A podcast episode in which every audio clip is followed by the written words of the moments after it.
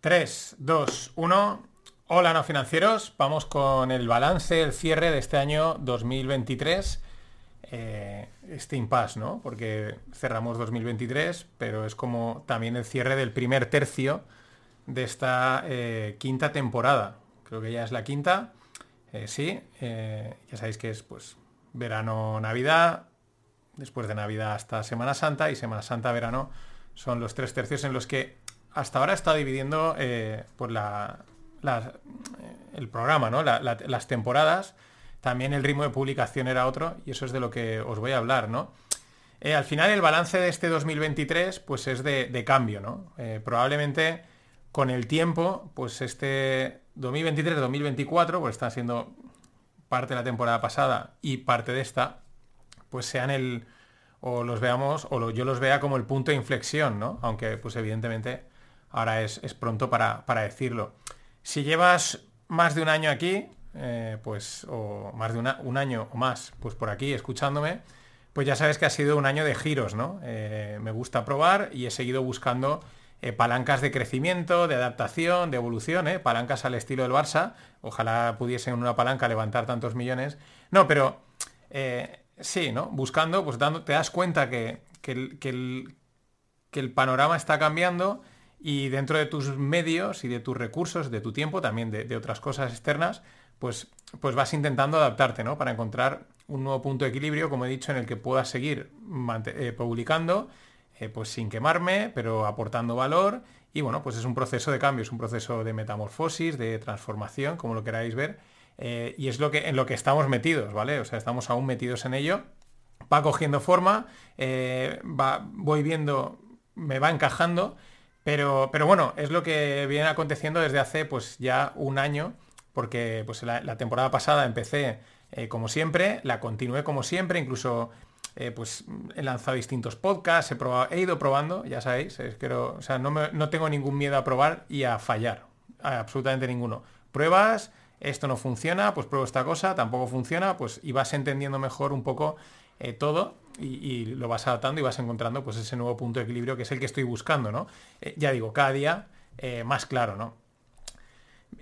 mientras, mientras lo vamos encontrando, ¿no? Y aún queda parte esta temporada, pues, ¿qué ha sucedido o está sucediendo en el, en el podcast, ¿no? En, la creación de contenido y, en, y también en la, en la, información barra cultura financiera, ¿no? Que, es, que es lo que está pasando, que al final es donde, donde se mueve eh, no financieros, aunque empiezo a pivotarlo un poco, a manteniendo la línea financiera, que es la que más me gusta, pero también pues un poquito eh, casi blog, eh, casi videoblog o, o, podcast blog o como sea, ¿no? de, opinión personal, más pues eso, más, más personal, por así decirlo. ¿no? Pero bueno, ¿qué es lo que ha ocurrido en el mundo este de la creación, de, contenido, de, dentro de lo que es el podcast y de, de, la información? Pues lo primero, ¿no? Los pódimos ansía, ¿no? En pocas palabras, los medios de comunicación, especialmente las radios, eh, pues lo que han hecho ha sido copar los podcasts, lo cual pues también era una evolución casi lógica. Han tardado quizás en entrar, pero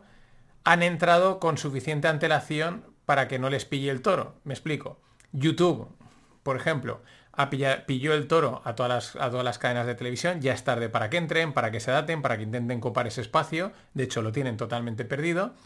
Pero sin embargo en el podcast no ha pasado eso. En el podcast no ha llegado a, sentarse tan rápidamente o, a ganar tanto ese espacio, digamos, mental en el usuario. Eh, y les ha dado tiempo a tranquilamente, pues a todas las radios y los medios de comunicación, meterse y publicar podcast. ¿Qué pasa? Que al final ellos han ganado el espacio, sobre todo pues por la difusión, ¿no? También por la difusión del vídeo. Eh, ¿Por qué? Pues porque tienen recursos para el propio programa que ya emitían por radio, pues grabarlo y de ahí pues crear eh, cortes, shorts, eh, subirlo en todas las plataformas, en todas las redes y coparlo absolutamente, ¿no? Incluso pues digo los Podimos, que es del grupo Prisa, que ya es exclusivamente enfocado a crear podcast, ¿no? claro, eso les da pues muchísima difusión, ¿no? Porque al final eh, pues se descubre mucho podcast por shorts y tal.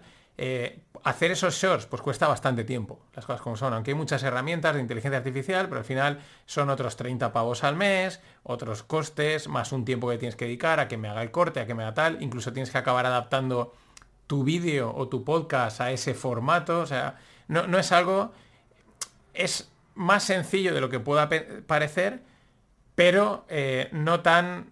Eh, o requiere más tiempo del que, del que también pueda parecer, sobre todo para un pequeño creador, un creador independiente que eso tiene que hacer el todo, ¿no? Eh, no te cuesta 20.000 horas, pero es un extra de horas poder hacer llegar a, todo eso que, claro, no existe, ¿no? No tienes ni el tiempo, ni, tampoco sabes si vale la pena gastarse el dinero en pagar esas herramientas que te ayudan para, conseguir muchas veces el qué, ¿no? Entonces, eso es lo que, lo que ha ocurrido, ¿no? Que ahí esa parte de los podcasts eh, está copada, sobre todo por la parte de difusión.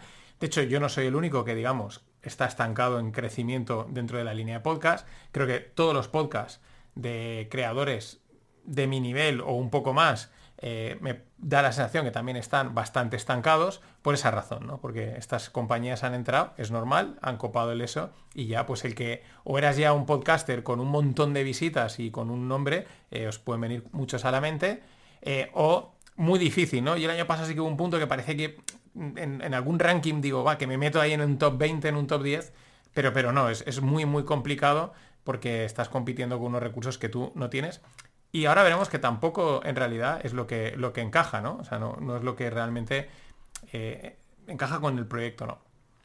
Luego ya podemos entrar en el tema de los contenidos, ¿no? Al final todas estas plataformas, pues, eh, por ejemplo, eh, Podimo tal, pues el contenido es más mainstream, es, es de wokista, es, bueno, lo que tiene tirón, ¿no? Eh, que es el ejemplo más claro, es Podimo. Eh, yo veo cortes que me salen cada dos por tres de, sus podcasts y digo, pues es lo mismo. O sea, le cambian los colores, le cambia la gente, pero están todos tocando los mismos temas de la misma manera, ¿no? Entonces, en ese sentido te das cuenta también que, tienes muy poco que hacer eh, en las grandes plataformas, ¿no? salvo que ya fueses un podcaster de éxito, que ya estás totalmente metido, tienes ahí poco que hacer porque no puedes pelear y aparte tu contenido nunca va a tener tracción ni por el público, ni por las propias, ni por los propios algoritmos, ¿no? Ellos van a donde, a donde hay masa, que es donde hay dinero, ¿no? Entonces, eh, eso por un lado, tampoco es culpa de los medios de comunicación y de los recursos destinados. Eh, porque esto al final es como el Sálvame de Telecinco. La masa, el público pide esos contenidos, pues, y pues, ¿qué hacen? Eh, potenciar a aquellos que van en esa línea.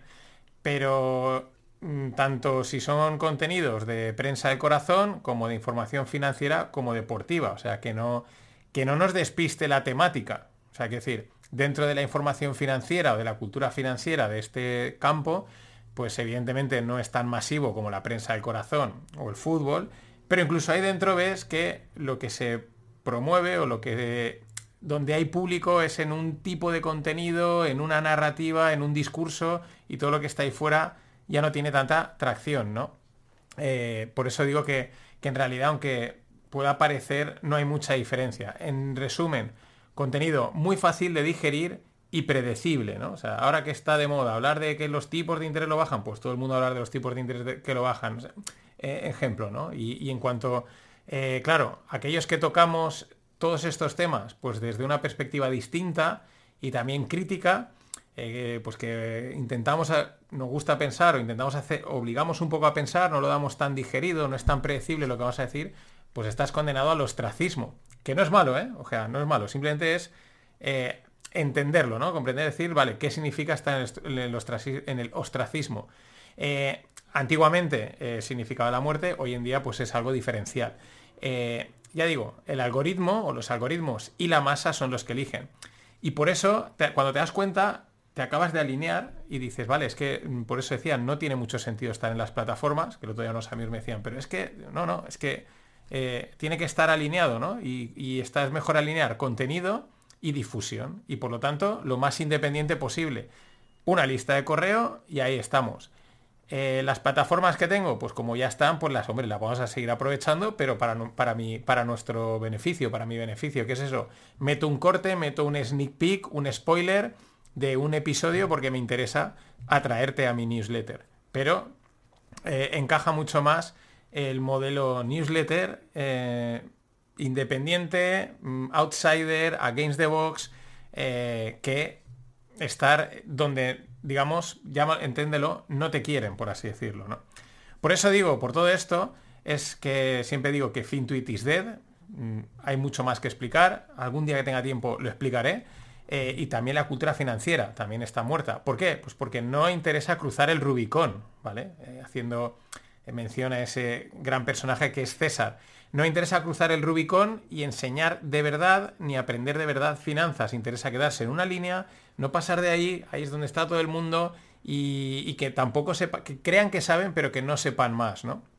Eh, o incluso, pues a veces lo ves en ciertos creadores de contenido que te, parece que no quieren aprender más, ¿no? Parece que, porque entonces quedan como con las vergüenzas al, aire, ¿no? Entonces, FinTuit is dead y la cultura financiera también. O como me decía Chonio, que es un oyente y socio del club, eh, dice, pues es que, dice, tú que eres o somos la, disidencia informativa y aún tenemos que dar gracias que los algoritmos nos dejen existir, ¿no? No nos, ya nos capen totalmente o nos, nos baneen simplemente porque estás diciendo eh, algo distinto, ¿no? Una opinión distinta al mundo financiero, pero que igual todo llega, ¿no? Somos la disidencia y lo entiendes. Pues la disidencia o el Against the Box, pues se tiene que mover por otros canales y los grandes canales aprovecharlos en la medida en la que se pueda sin obsesionarse, ¿no? Eh, por cierto, mm, quedan siete días para, para, para aprovechar todas las posibilidades del club. Escribidme, ya me está escribiendo gente, les envío audio, les comento cosas, intercambiamos y ya sabéis. Más cosas.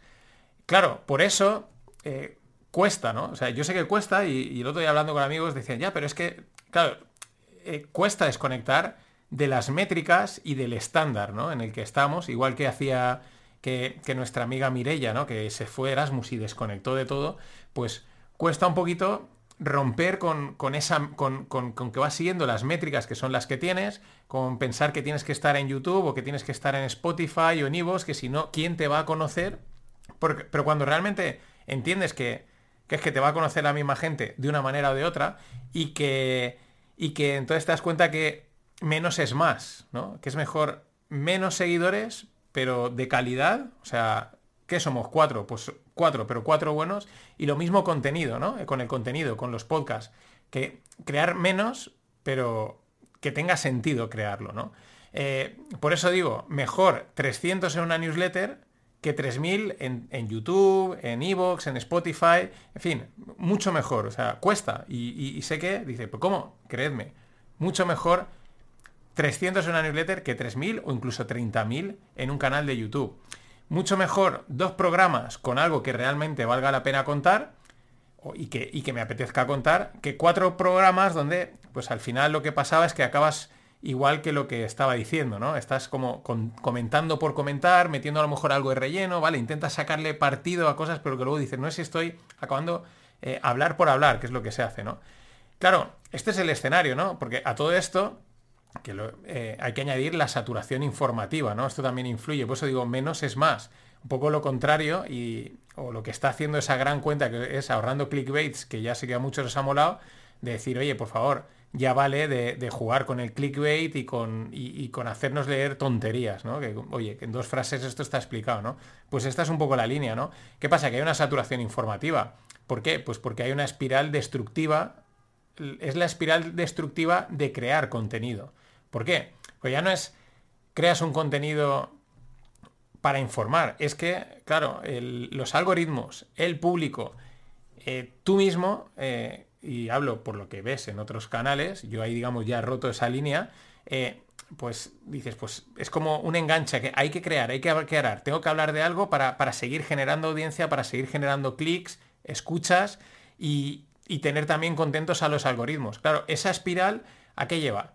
Pues a que se le dan muchas vueltas y vueltas y vueltas innecesarias a temas que se zanjan muy rápido, que explicándolo una vez ya está, que no hace falta darle muchas más eh, idas y venidas, ¿no? Y acaba, se acaba mareando, se acaban desvirtuando ideas, desvirtuando conceptos y desvirtuando informaciones. Para mí es lo que pasa o lo que está pasando, eh, hablo aquí en la información financiera, ¿no? Hay un momento en que ves que yo no soy nadie para hablar de la información financiera, pero hay gente que es menos aún y también están hablando de información financiera, o sea, que decir, eh, de, inversiones. El otro día veía que Santiago Cañizares, el jugador del de, el, exportero de Valencia, entraba en un directo con un tío que habla de finanzas, a explicar que está muy bien, pero no sé, ahí creo que se pierde, ¿no?